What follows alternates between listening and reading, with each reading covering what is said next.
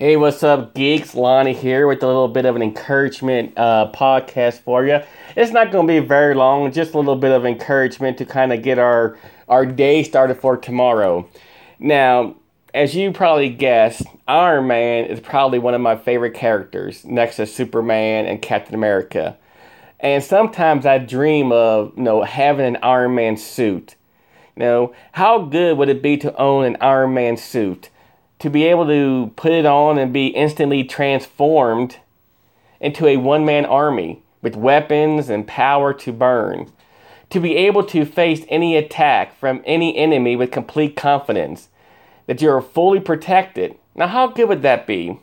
Well, dream no longer, my geeky friends, for we do have such a suit. No, I'm not talking about my own personal Iron Man suit hanging in my closet, but something even better Check out what it says in Ephesians chapter 6 verses 10 through 17. It says, "Finally, be strong in the Lord and in the strength of his might. Put on the whole armor of God, that you may be able to stand against the schemes of the devil. For we do not wrestle against flesh and blood, but against the rulers, against the authorities, against the cosmic powers over this present darkness." Against the spiritual forces of evil in the heavenly realm. Therefore, you must take up the whole armor of God, that you may be able to withstand in the evil day, and having done all, to stand firm. Stand therefore, having fastened on, ready, the belt of truth, and having put on the breastplate of righteousness, and the shoes of peace for your feet, having put on the readiness given by the gospel of peace and in all circumstances, take up the shield of faith, with which you can extinguish all the flaming darts of the evil one, and take the helmet of salvation and the sword of the Spirit, which is, of course, the Word of God. Now, to be a Christian is to be engaged in a war. Now, that's kind of really hard to explain or understand, isn't it? I mean, you know, Jesus tells us to turn the other cheek, but now it tells us to be a Christian is to be engaged in a war. Ready? It's a spiritual battle. We are told to be strong, not in our own strength, but in Christ's strength. Now, geeks, how do you get Christ's strength? You get dressed. You put on God's whole armor. Iron Man's suit is powerful, but God's more powerful.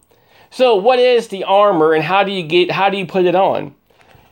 The armor is the gospel of Jesus and you wear it. yes, you believe in it, you rely on it, and you stand directly in it.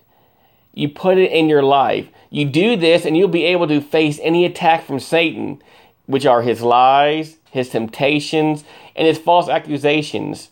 So, what is the armor of God? Well, you put on the truth, believing that God is truth, that Jesus is the truth, and that the gospel is truth.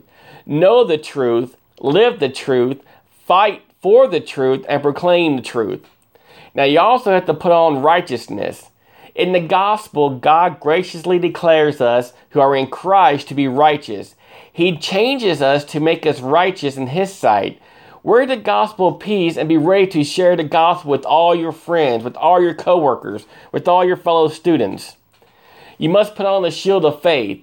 It is the faith that connects you to the gospel of grace. You will need this to protect you from the flaming darts of false guilt, of doubt, low confidence, disobedience, rebellion that we all share, lust, malice, fear, which is a big one, pride, and greed. And finally, geeks, put on the helmet of salvation. To protect yourself, God has saved you from sin and death by grace through Jesus. The devil will try to take away your confidence and your joy in this salvation. Don't let him mess with your brain. And finally, you wouldn't be foolish to go into battle without the sword of the Spirit, which is the Word of God, which is the Bible.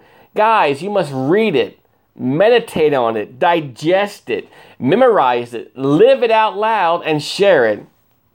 So, you know what? Who needs Iron Man suit when we have the full armor of, armor of God with us? So, I got to ask you this final question Are you dressed and ready for action? You geeks have a great day, and we'll see you next time.